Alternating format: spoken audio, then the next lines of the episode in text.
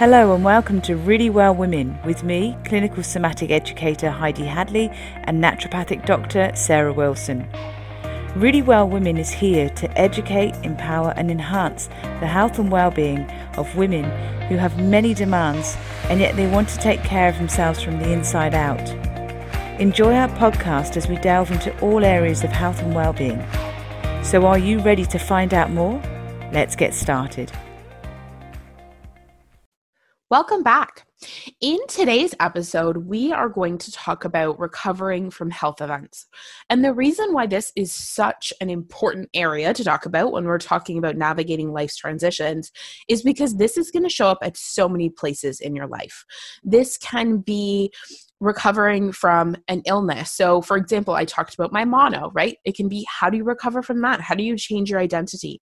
That can be a diagnosis such as cancer. It can be a miscarriage.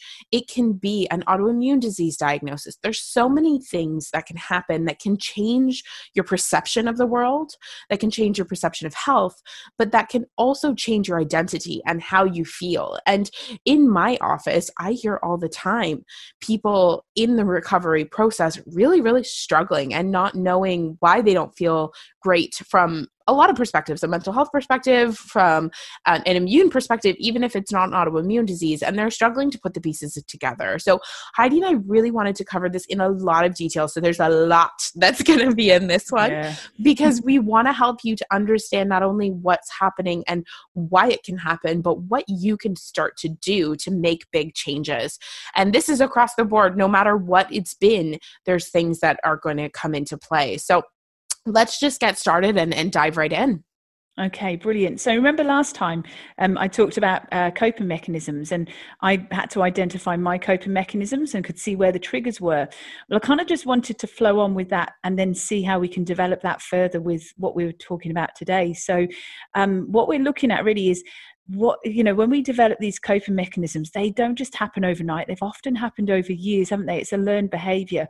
And it could be our own learned behavior or sometimes and do you remember in the season when we talked about mirror neurons? Mm-hmm. so if you're with someone an influential person it's usually a parent or you know a guardian somebody long enough during your childhood you sometimes pick up their coping mechanisms and it's just it's just that whole nature nurture thing. That's that's just life really. So what we can do is start to take those coping mechanisms into adult life and so what happens is is that some people think that they're really they are in control of their life and their coping mechanism as we mentioned before could be to stay busy push their emotions down work through the stress i haven't got time to be sick you know all those sorts of expressions that we can have.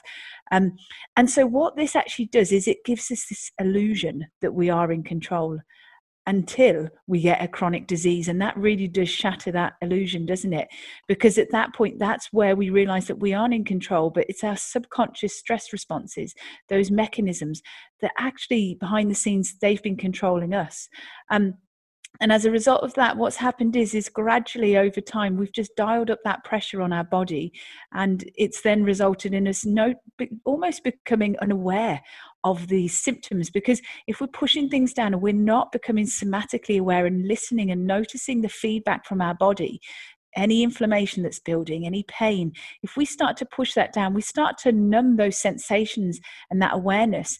And basically, we're going back into a survival mode. Remember when we talked about the saber toothed tiger, the caveman? In that situation, you're not going to sit there and have that self reflection and go, How am I feeling at this moment? It really is survival, isn't it? It's like go, go, go, go, go. And that might look to the outside as if, wow, they've really got their life in order. Yeah. They're really, I wish I could look like that. And it, we don't really know what that trigger is underneath. If there's a fear, if they're feeling they've got to um, please somebody all the time. But then there's other ways that this stress and this coping mechanism can turn up. So we've got that people can want to stay incredibly busy, you know, in order to push things down. But then we've got others that may compulsively go to the gym and they, you know, they call the expression pumping iron. And this is the mindset that they actually think that they're never strong enough and even the idea of like outside of the gym, but we'll see people, or I will at least see people becoming obsessive about their nutrition routines mm-hmm. and their supplement routines. And they just absolutely beat themselves up if they eat a food that's not on the list of ideal things. Even though I tell people mm-hmm. there's a life and lifestyle for a reason, you're not going to mm-hmm. eat perfectly all the time, but they grasp for control of their condition by controlling their environment. And so they'll only eat these foods and that's all that happens. So that can show up as well. That's that health anxiety isn't it? Absolutely. It is again they think they're in control but it is all an illusion and it's again um, that that fear response showing up. So yeah we've got that um, as you mentioned that control. We've got the pumping iron where people never feel that they're strong enough. They've got to achieve more each time it could be other ways and we talked last time about numbing ourselves. So could it be with alcohol? Could it be with drugs? Are we known as the party animal? You know whereas in actual fact it's all a facade. We're, we're this party animal but deep down we've got a lot of things that we're we're kind of hiding really or we're trying to um, put another persona out there. Um, and then it could be that we like the adrenaline side of things like in high speed motorbike racing bungee jumping um, you know all those sorts of things where we just love to thrive on feeling that adrenaline surging through our veins. And yet we know that if we if we've got that cortisol that's constantly in our system it's going to create high levels of inflammation. So long term it's not actually ideal um, but again it's just another way that we cope. Um, and that's where it just makes me think sarah about how stress long term it will start to leave like an imprint in a person's subconscious. And if they have had a stressful response which we're look we're going to really delve into now um, that event can then start to be broken up can't it? And it, different parts can be extracted. So from that stressful event it could be an emotion it could be the sounds of something it could be the aromas images, thoughts, the physical sensations. And what happens is each part of that stressful event from the past will start to actually be dissected. It breaks down, and each part, like aromas, for instance, they all start to breed a story and a life of their own. And as a result, that stressed person or that person that they don't realize they're stressed, because it could be an internalized stress response they're not aware of at this point, they start to relive it in different ways.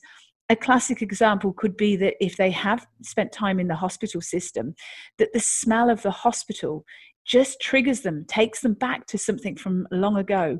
And so every time they smell that, and it could be like a disinfectant, for instance, in another situation, they're just reliving that stress response again.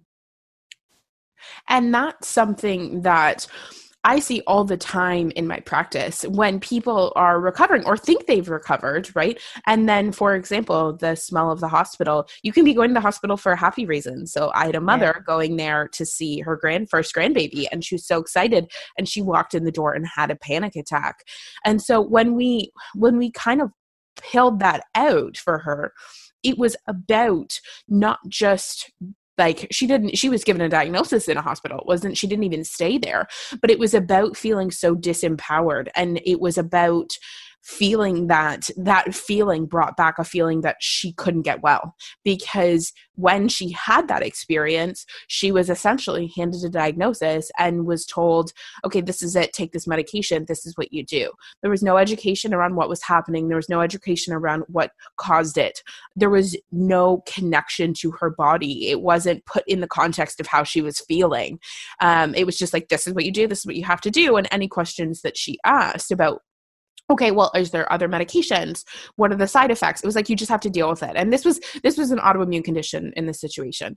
Um, and so it's like you just have to deal with it take this medication move forward and you're done. Um, and that's just so disempowering. And so that's something else that I think we do really well, helping patients recover from those health events and change their mindset around it, is empowering them, giving them education like we're doing here around, okay, what could have caused this? What could have led up to it? What are our alternatives? What does the healing path look like? And teach people how they don't have to dissociate with their bodies. Um, they can really work together. And i see this in all kinds of conditions uh, that especially that dissociation and that pulling away because of the disempowerment they've experienced with miscarriage with pregnancy issues um, even with hormonal issues. Pmdd is another big one.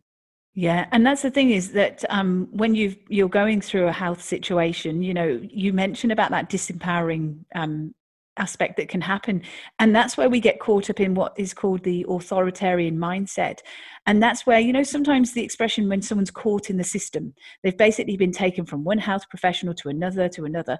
And these health professionals are all well and good, it's all well intentioned and things. But what can happen is, is as you say, that person loses their identity mm-hmm. because what they're told by one person is conflicting with another person. Mm-hmm. And then they're told what to do, they're told what to give up, they're told what to think, how to act. And then in the end they actually don't feel like they're their authentic or real self because they're like well what am i supposed to do? You're telling me that and somebody else has just told me that. Mm-hmm. and i see that all the time. I see it all the time. And when you when you start to actually get people uh, and educate them you can see the penny drop and they're like ah. And and then you think ah this is where we're getting you to start taking control back of your life. Because uh, this is the thing is that sometimes when you're caught in this system and you've been conditioned into this authoritarian mindset, one thing that you actually find is that you stop having that alone time that self reflection. Remember, we talked if you're in a fear response, that's not what you're going to do. And so, in a fear stress response, you are just going to go, all right, I'll do this, I'll do this. And you, it's the actions are very impulsive and reactive. Whereas if we do have that alone time, we give time to sense and feel what it's like to actually feel relaxed, recharged, and recalibrated. Because I'm not sure if this has been the case with you, Sarah, but I know in my clinical practice, when I get people in for the first time and they'll go, oh, well, in one week they're seeing three or four different health practitioners and they're mm. going, I'm not sure what's working. And I go, well, you're not really allowing your body to heal. You're not noticing what's working for you at this i don't say it to them but at this point you can see that they're really drawing into that authoritarian mindset they've they've lost their identity they've lost control they're letting other people tell them what to do and there are times when we need that that medical assistance and help don't get me wrong but there are times that we could actually take more control and i think the fundamental issue with this is that we don't have a health care model we have a disease based mm-hmm. model right? Mm-hmm, right? and so we if we had it from my opinion if we had a healthcare model, we would have all those people in one place. We would have them talking together, which is why you and I have centers, right? We yeah. have health centers where we can bring people together and understand the intricacies of treatment plans and understand how to support each other and understand where naturopathic medicine stops and where somatic starts or massage therapy starts, right? And say, okay, mm-hmm. this is what I've done. This is how far we've gotten because your body is one thing that's right. Who knew you are one body?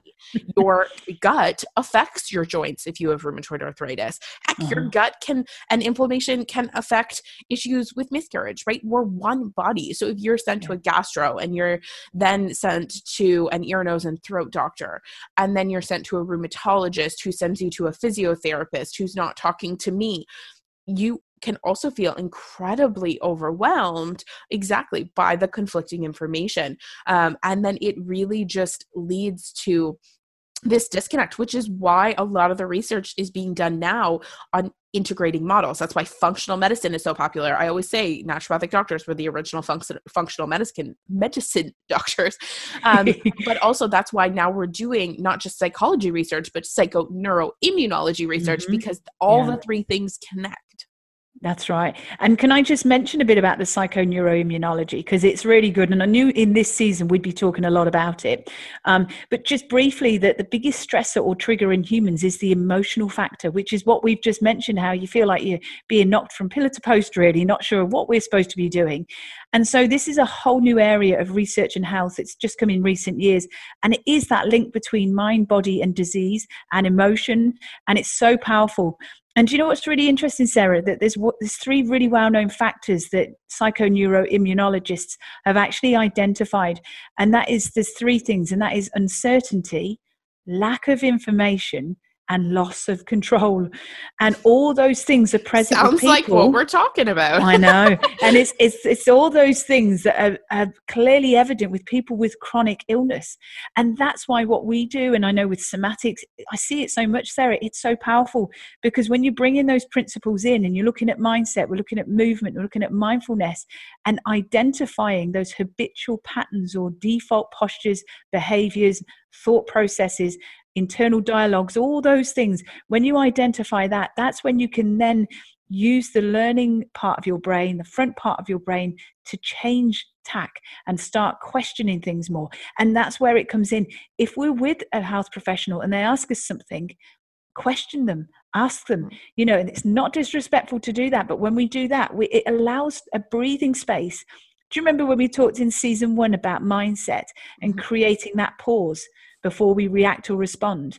That's season one, episode two. In case yes. anyone's wondering, season one, episode two. on saying. mindset, yeah. and that's what we looked at. We, we looked at pause because if you have that pause, wow, what a difference! It will pull you straight out of that stress response by using the prefrontal cortex, focus, awareness, concentration, decision making, emotional intelligence. So decision making in this instance, we are still in control.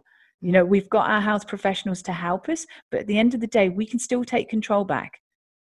And it's that pause moment yeah. and it's the recognition that those three things are so involved that mm-hmm. can allow you to then kind of break that spiral of feeling like a victim of the system and really start to be empowered. And so that's why after the break, we're going to talk about the growth mindset and things that you can do to get back into that growth mindset because that's really from my perspective, that's the juice. That's really where I see people recovering and making those big identity shifts when it comes from recovering from a health event. So we'll get back to that.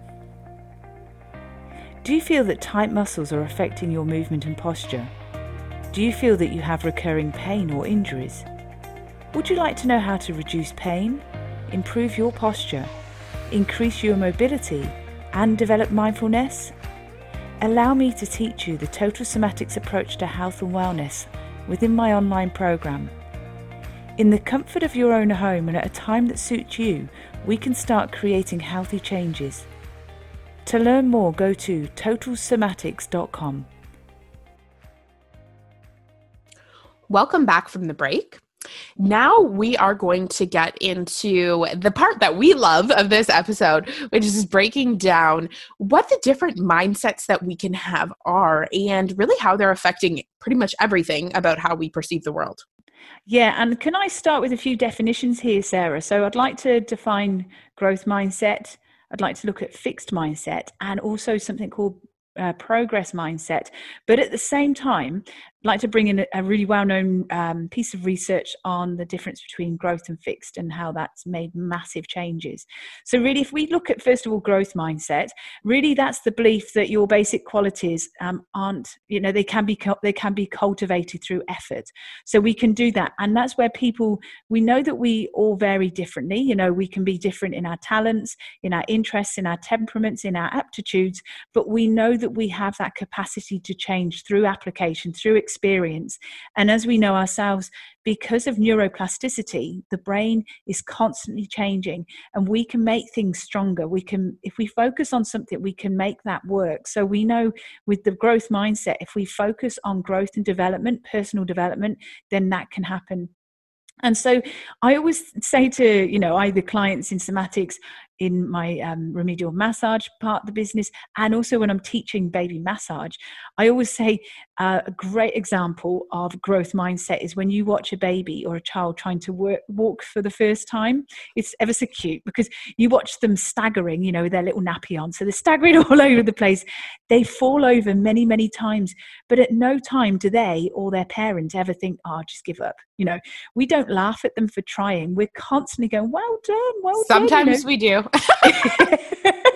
Perfect example today. My son took an epic wipe, and we all had to laugh a little bit because it was the funniest, least graceful fall. and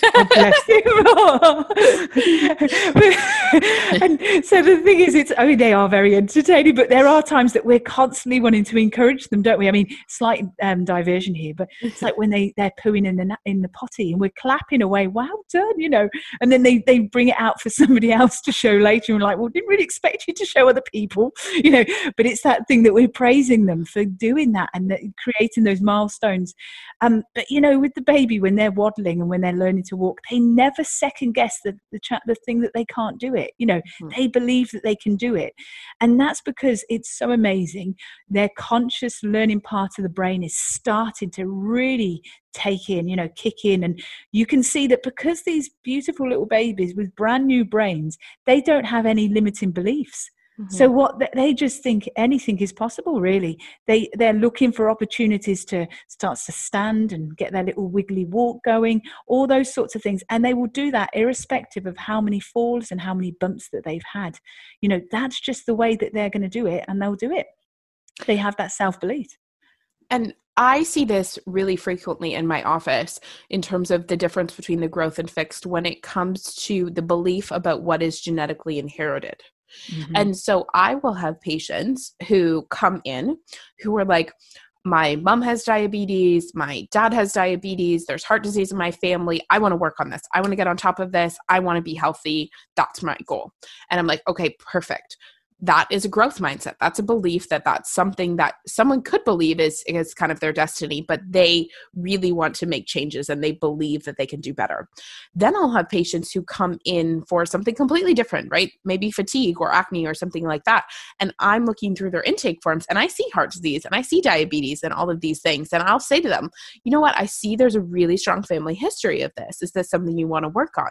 And the answer is often oh no i know it's just going to happen anyways. Um, um, so why don't we focus on my fatigue or my acne? And those things go hand in hand. I can't treat one without the other, but it's the mindset and it's the belief mm-hmm. of something being fixed and their destiny. So they're not even kind of working on it. Absolutely. And that kind of blends into not working on it, thinking of the fixed mindset in a sense, because with a fixed mindset, the belief there is that you feel your qualities are carved in stone. Mm-hmm. So who you are is who you are forever, basically. And you can blame your your family and your genetics and all that sort of thing. It's a, it's you know that's basically what a fixed mindset will do. And you believe you can't actually change anything, and that will include your intelligence, your personality, maybe your creativity. And you believe that they are fixed rather than something that can be developed. And as a result of that, you'll see that people will start using quite disempowering expressions like, well, you know, let's use the example. I've always been useless at creating a health and well-being routine forever. I'll always be like that. So what's the point of trying? You know, or they might say, that person over there they're really successful and they're happy because they got lucky or they're mm. you know there's this um, obstacle in my life. I'm not willing to overcome it. So you know why bother? Why should i bother trying? So it's all that oh you know it's just nah can't be bothered. And so what they do is they can make life really hard for themselves and not just for them it has that ripple effect. So it it can affect it can affect their family their friends their colleagues. Um, and that's the thing is if they don't think something is it's not possible it's quite a negative frame and a bit of a negative vibe to live around as well not just for them for everybody else. Mm-hmm. um, and so yeah that's where there's research with um, carol dweck that we can talk about shortly if you want about the growth and the fixed mindset. But have you got anything else to add about the fixed mindset sarah the the big thing is I do see a lot of addiction or numbing yeah, mechanisms yeah. in these people as well um, yeah. just because again they don't believe they can change it so they want to suppress it in some way so that's the big thing is oftentimes when i see people in this pattern and we're going to get to how to develop a growth mindset so if you feel like i'm stuck i'm, I'm in that fixed mindset i hear myself there don't feel shame about this mm. um, this is really something that you can start to develop and work towards a growth mindset. And so um, it's believing that you can work towards a growth mindset that can be the hardest time, uh, hardest thing. But therapists can be really helpful. Accountability coaches, health coaches can be really, really helpful to to help bring people down that journey. And and I agree with that because we live in such an exciting time with all the um, imaging, you know, brain imaging, and you know, because of that, we, as I've mentioned, neuroplasticity. It's so pa- it's so powerful, and every single one of us have got the most amazing thing that sits between our ears, our brain. It's it's incredible. So we know that it's constantly changing, and we can make changes granted at times we may need additional support you know professional mm. support with that if we need that. That's not it's not a weakness at all. We all need support in different ways. But you know when we increase our focus on creating a growth mindset that will happen. It will happen. It might not happen overnight but small steps you know when we look back we realize how far we've come. And so with that in mind can i just mention a little bit of the research about growth and fixed mindset? So there's the researcher Carol Dweck, and she's the leading expert in mindset and psychology. And she actually noted um, a difference when you look at these sides of things. So she was working with children in a low socioeconomic community, and she noticed the influence in fixed mindset and also the huge disadvantage that these ones were in with their education and their aspirations. And so, what Carol found is that she actually uh, started looking at where the league tables or where they're, where they were struggling really, and it was shown their lowest test results were in mathematics and science. And again, this was there was a correlation between low socioeconomic and the low grades. And so, what she did is she spent time with teachers and with children, and she taught them to switch their fixed mindset into a growth mindset. And she did this really well. She coached them and she used expressions from, you know, she went from using the expression now that now mindset to not yet mindset. So she'd say things such as, or she'd get the um, children to start bringing dialogues in, such as, I'm not good at science or maths now. Uh, that you know but and i'll never be so these are what the kids were kind of saying and she then went well you know let's switch that so if you're saying i'm not good at science and maths now and i never will be any good how can we change that? And so again she started using the reasoning part and she said she taught teachers to encourage children um, to start um, looking at you know how like we said how children were learning to walk for instance. They they just believed that they could do it. So she got them to say let's look at not yet. So like a little child when we talked about would just waddle and i'm not i can't walk just yet but i will soon that's what she did. So she taught the teachers to encourage the children with expressions, and it was such as this. This is amazing. I like this. Your understanding of maths or science may not be now, but with effort and focus, it is achievable. And so, what was amazing was using a really empowering statement like that instead of, I'm no good at science and maths and I never will be. She looked at it with effort and focus it's possible. And so what happened is is their attitude and their whole approach to things and how they would talk started to to actually change. And this was a school in washington and it was um, a school that you know was known to be quite well very low socioeconomic and it was quite low on those league tables and test results. But you know within a very short time with them implement, implementing this change from fixed to growth mindset their their results soared and they actually got quite quite high in the league tables for the schools in the district. And this is something that i see because i train naturopathic doctors as well so i have a like that's another area of my business. And so i will see that with practitioners and so i've had people who say like oh i'm not interested in supporting people with weight loss. It's too hard. They don't want to do it. I don't i'm not interested. And i think that's an area that i've one been so successful and two been able to help people is not only because my personal experience but also because I fundamentally believe that I have something to offer people when they come in that's been different. I believe they can lose weight. I see it all the time.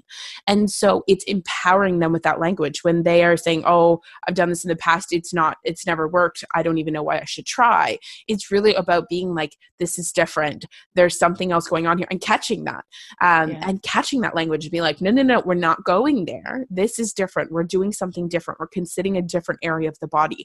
And then when, if they inevitably put the life and lifestyle and eat something they didn't want to eat. It's also about believing that you can reflect on that choice and move forward. And it's not having the fixed mindset of being like, okay i failed again i always fail this there's nothing ever going to change for me. It's so being a support system for people and seeing that in people around you this is something you guys can do as well. If you have someone who has a fixed mindset just like carol's research you can reflect back to them a more empowering phrase and help them. So it might mm. not be you navigating your health journey but someone else's you can help to re-empower them yeah.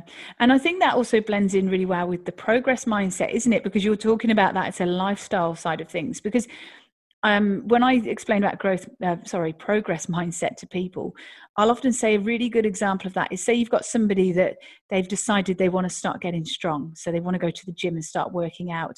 Now, if they're new to the gym and they haven't lifted weights before, they know that to lift huge weights immediately is actually not going to be good for them. Um, and they know that it has to be um, a very graded, a, a, focused approach. You know, it has to be done gradually because they will create damage. And, but they know because of that progress that they, over time, they're going to build up that strength and they're going to build up um, Um, the different things that they're looking for within creating that new approach to their life. And really, that's where we want to consider our mindset around our health as well, because thinking of that progress side of things, do we say things like, I can't keep a routine because of blah, blah, blah, blah, blah, you know, or I don't see any results within a few weeks, so I'm just going to jack the whole thing in, basically. Mm-hmm. Because really, it's those expressions that limit us. That's what stops us from progressing, really. And that's when we can kind of class that back into a fixed mindset. We're staying fixed, we're not progressing. And so that's where that change in our language and the intentions to create a progress mindset will actually allow us to then create what is rather than a flash in the pan um, attitude, but a lifestyle change. When we create that lifestyle change i'm sure you've seen this over the time sarah. I've seen it with clients and even myself that we start with say one positive change or approach and then we add another one in over time and another one and then we look back and we're like crikey we've done all that. But because we did it gradually and we added that in and we started to feel the benefits of the changes that we were doing you can see that progress. And, and then you know it, it creates that it just goes into creating a growth mindset really doesn't it and I think that leads perfectly into other things that people can do to create a growth mindset. So we've come up with a bit of a list, um, which can can really work as a checklist for you of, of ways that you can start to embrace these things as you're navigating this transition. So, first and foremost, in, acknowledge and embrace where you are. We never get anywhere from denial. And so, it's really important to see where you're at and embrace it so that you can move forward. It's also about looking for opportunity. There is opportunity in every obstacle you could call it that comes in our path whether that's supporting other people with it whether that is really just looking for the opportunity to learn and reflect on yourself so looking for that opportunity is key also remembering that your body can change. We are going to go through this again and again and again and again our body wants to change. And so it's something that we can make a lot of progress. We want to focus on the process, right? So progress goals um, as opposed to just the end result. Because you, if you, we just focused on the fact, okay, I want to have an organic lifestyle with perfect eating habits and exercising every day and this and that, and we didn't focus on all the small things we were doing to get there, it would be really hard to achieve that. So focusing on the progress is key. Also, gratitude around your actions and efforts, not your traits and outcomes. So, just giving yourself that moment to be grateful for the things that you did today to take a step in the right direction, or the things your body did for you that were great today. Uh, and the final one is really work to set goals and set small goals so that you feel like you've accomplished something and always work on setting a new goal at the end of that period. That can really help to navigate the path. Sometimes I'll get people to write out their progress goals over the course of the next six months just so that they always have something to go towards. And it can make a huge difference in terms of defining your purpose and giving you a purpose in this journey, which is fundamentally going to help with that growth mindset. Hmm. It's brilliant. And I was just going to say, can I just add on those three little takeaway points? Because um, it just kind of flows on as we've got those really good proactive measures that are happening there. So, as we're kind of ra- uh, wrapping everything up, it's kind of, uh, I mean, some of the thoughts I was thinking really do blend up really well in those points. But just wanting to um, take everyone back to again, can you identify? My first point would be can you identify your coping mechanism? Is it related to a past stressful event? do you see it cropping up again in different ways? And if you do, could you then just start to take that control and think, actually, I don't want my subconscious holding me captive in this, you know, spiking my cortisol up, which we know is going to create inflammation and other issues long term, physically and emotionally and mentally. So you've got that side of things, identify those coping mechanisms. And then also um, looking at mindset. So if we feel that we are fixed mindset, we might be listening to this going, well, you know, it's all right for them to talk like that. I'm not like that. Mm-hmm. Could we maybe just encourage you, just think of one thing that you could just bring in maybe once a week or once a month and just develop that first of all and that it was great sarah when you talked about gratitude because if we have gratitude we, we're grateful for everything that we've got around us. And that kind of then ties in with how we can develop that growth mindset into the third part, which is being grateful for basically our support network that we have our family our friends you know a medical system maybe a good um, health practitioner that we've got nearby and noticing that that's all still part of getting well and staying well and keeping resilient is knowing that we've got all that network around us and my takeaways are always similar, but revolving around the fact that your identity is not what you went through. Mm-hmm. So you are not a miscarriage or an autoimmune disease or cancer or mono or fatigue or whatever that is. You're not that. And so you can choose to be different. And that goes back to the growth mindset, of course. I also think using that empowering language is just so critical to so many people's success. And so that's my last takeaway is really just try whether it's getting a friend to help you or helping a friend try to focus on that empowering language and build each other up.